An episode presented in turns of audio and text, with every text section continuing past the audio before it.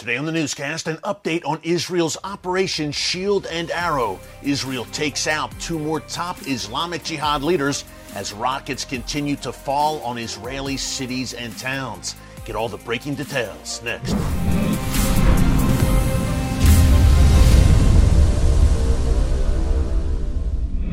Folks, Erick Stakelbeck here. Welcome to the Watchman Newscast as I come to you around 1 p.m. Eastern Time here in the United States on Thursday, May 11th. We still have no ceasefire between Israel and the Gaza based Iran backed terror group Palestinian Islamic Jihad. If anything, at this moment at least, things seem to be escalating. By the time you watch this, there may indeed be a ceasefire in effect, but that is certainly not the case right now. Here is the latest.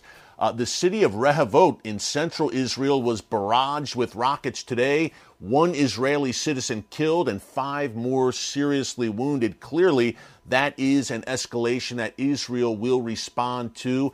Up to 600 rockets have now fallen on Israeli cities and towns. Since this conflict with Islamic Jihad, Israel calls it Operation Shield and Arrow, kicked off two days ago on Tuesday, May 9th. Now, in the meantime, the tally for top Islamic Jihad commanders that Israel has taken out, eliminated over that two day span, is now five. Five Islamic Jihad commanders. Uh, Israel eliminated two more today. One was named Ali Ghali. He was the commander of all of Islamic Jihad's rocket forces. Obviously, he was a crucial target, considering this group continues to rain rockets down on Israel as we speak.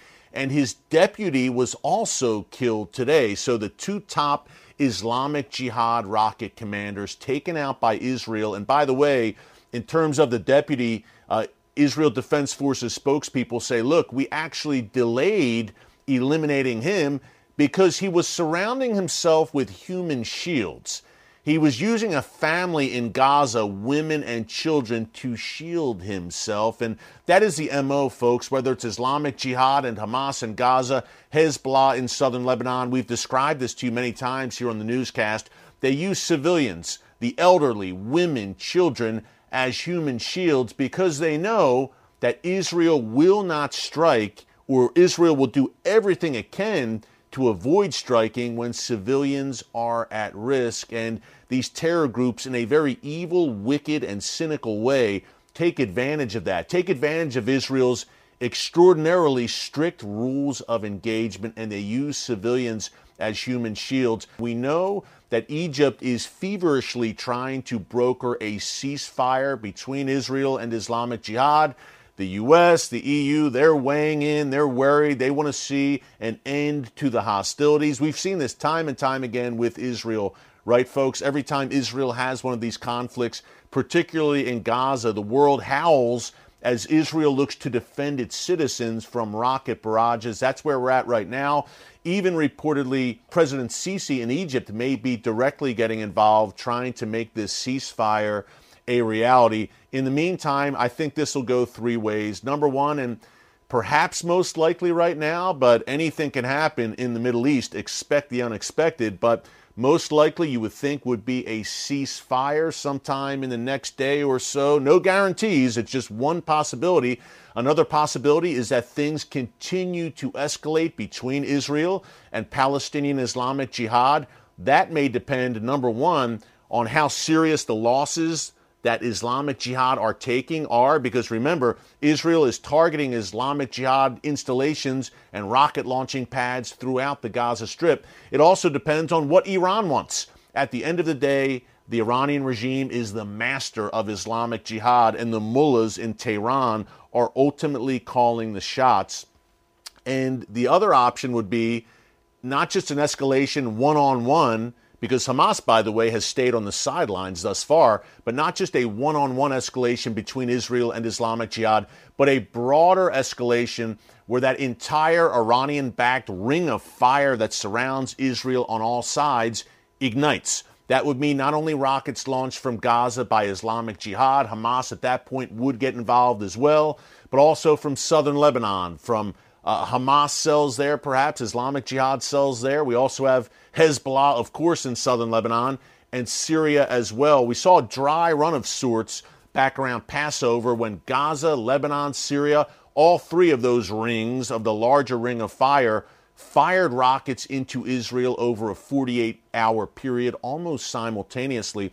Also, keep an eye, folks, on the West Bank. Here in the newscast, we call it Judea and Samaria because that's what the Bible calls it. It's the biblical heartland. There are also Islamic Jihad cells in places like Nablus and Jenin. That's another hot spot as well. So, one of those three options ceasefire, one on one escalation between Israel and Islamic Jihad, and a broader escalation where the ring of fire ignites. All three are on the table right now, folks. We shall see. But in the meantime, I wanted to give you a glimpse of what life is like for the communities in southern Israel in particular. And these rockets, by the way, I mentioned central Israel has been struck. Rockets were intercepted uh, by Iron Dome over Tel Aviv as well yesterday. Iron Dome is doing its job. And another side note many of these rockets, at least 25% of them that have been launched since Tuesday, have fallen inside of Gaza. They never reached Israel. They have fallen inside of Gaza and killed Palestinian civilians.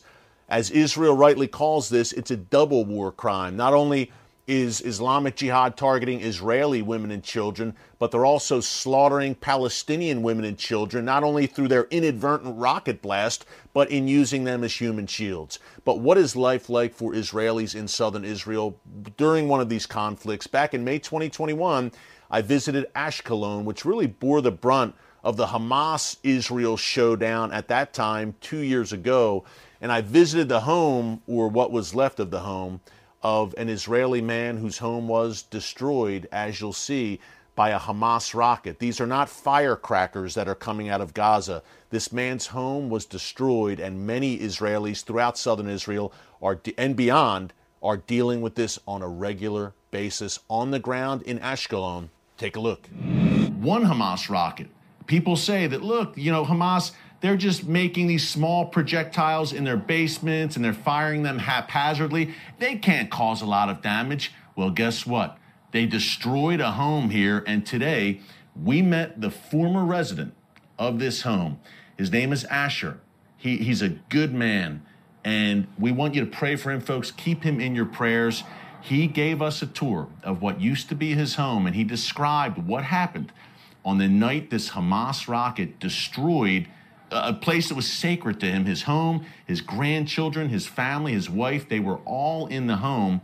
Not only that, someone died in this home as a result of this Hamas rocket. She was not an Israeli citizen. She was a guest worker from India who was a caretaker for an elderly Israeli woman who was living here. We got the inside story from Asher, and it was very difficult for him to come on camera uh, but he was kind enough to share his experience from his heart, from his soul. Asher spoke, shared his heart on what happened here.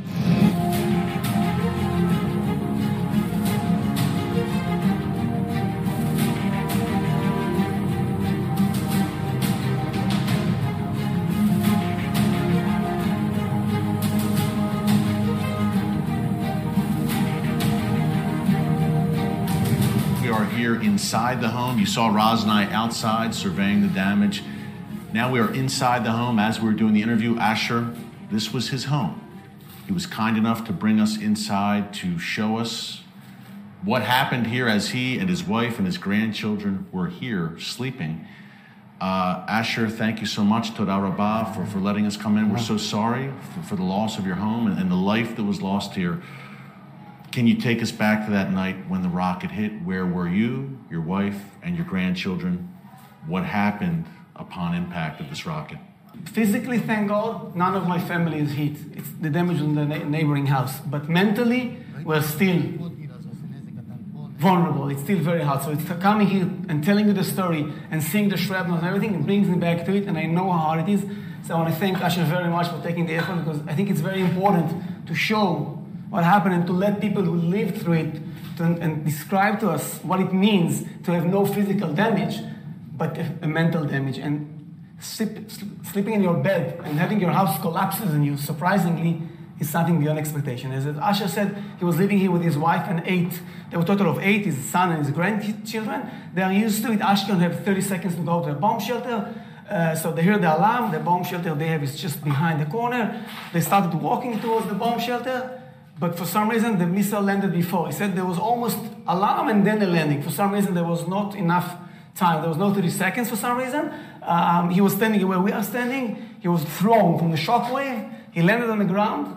And that's the last thing he remembers. His son describes later on that he dragged him into the shelter because there was other alarms. There was more alarms coming in. The last time, the, the next time he came here was a couple of days afterwards to see all the destruction. And since then, they don't really come here very often. It's very hard for them to see the house and that uh, looking like that. They just finished renovating the house not long ago. They added a bomb shelter, which the neighboring house did not have. But he says, look, Look at the damage caused to my house. Look at the damage caused to the neighborhood. You're not talking about a small missile. That's something that was big. I saw the size of the missile. It was a very big missile. And that's something that we need to understand. This is a damage caused by a big missile. Why? Why is it damage? Look, why does it have to do like that? Why do you have to believe like that? Why don't, like we warn them before we cause damage, they want to destroy my house, take my house, but let me go out first, like we do over there. And, why, why focus on violence anyways. I remember in the 70s, he says, being an Israeli, going to Gaza, visiting there, eating with them. Why can't they take all the, F all the money that's being brought them by Qatar and by uh, foreign uh, organizations, and instead of focusing and building more violence, more weapons, more ammunition, rebuilding their house because, because he says, I know. I am now in the pain and I feel the pain of my neighbors who also suffer because Hamas, instead of building their houses, instead of building the infrastructure, improving their life. Hamas is building more and weapons and is going to flame up the next round. Why not go back to the peace we had back in the 70s? And hearing that from somebody who is standing in the what used to be his living room is amazing. And, and again, I know how hard it is for Asher. And again, Bemet, thank you so much. And that's a message that we all can embrace. That's right. Asher, thank you so much for joining us. Thank you. God bless you. Rav, thank you for translating. And as you said, what a situation. But Asher and the people of southern Israel are resilient. You are resilient. Thank you. Folks, it's two years on, and I still pray for Asher and his family. Hey, keep Israel in your prayers right now, just generally, not only the people of southern Israel who are hardest hit, but central Israel. Pray for the peace of Jerusalem, of course. And by the way, Pray for those Palestinian men, women, children, elderly who are used as human shields by the terror groups. They don't really have a say in this when terror groups are forcing them quite literally at gunpoint to serve as human shields. We'll see where this all goes. We're following it all very closely. Don't miss any of our updates here uh, on the newscast. Be sure to subscribe and click the notification bell so you get alerts every time a new update is posted. And if you want to support the channel, remember, check out shop.tbn.org forward slash watchman and show your support for this channel and help us keep going, not only here on YouTube, but on international television as well for such a time as this. Until tomorrow, thanks for joining us. God bless you. And remember, never hold your peace.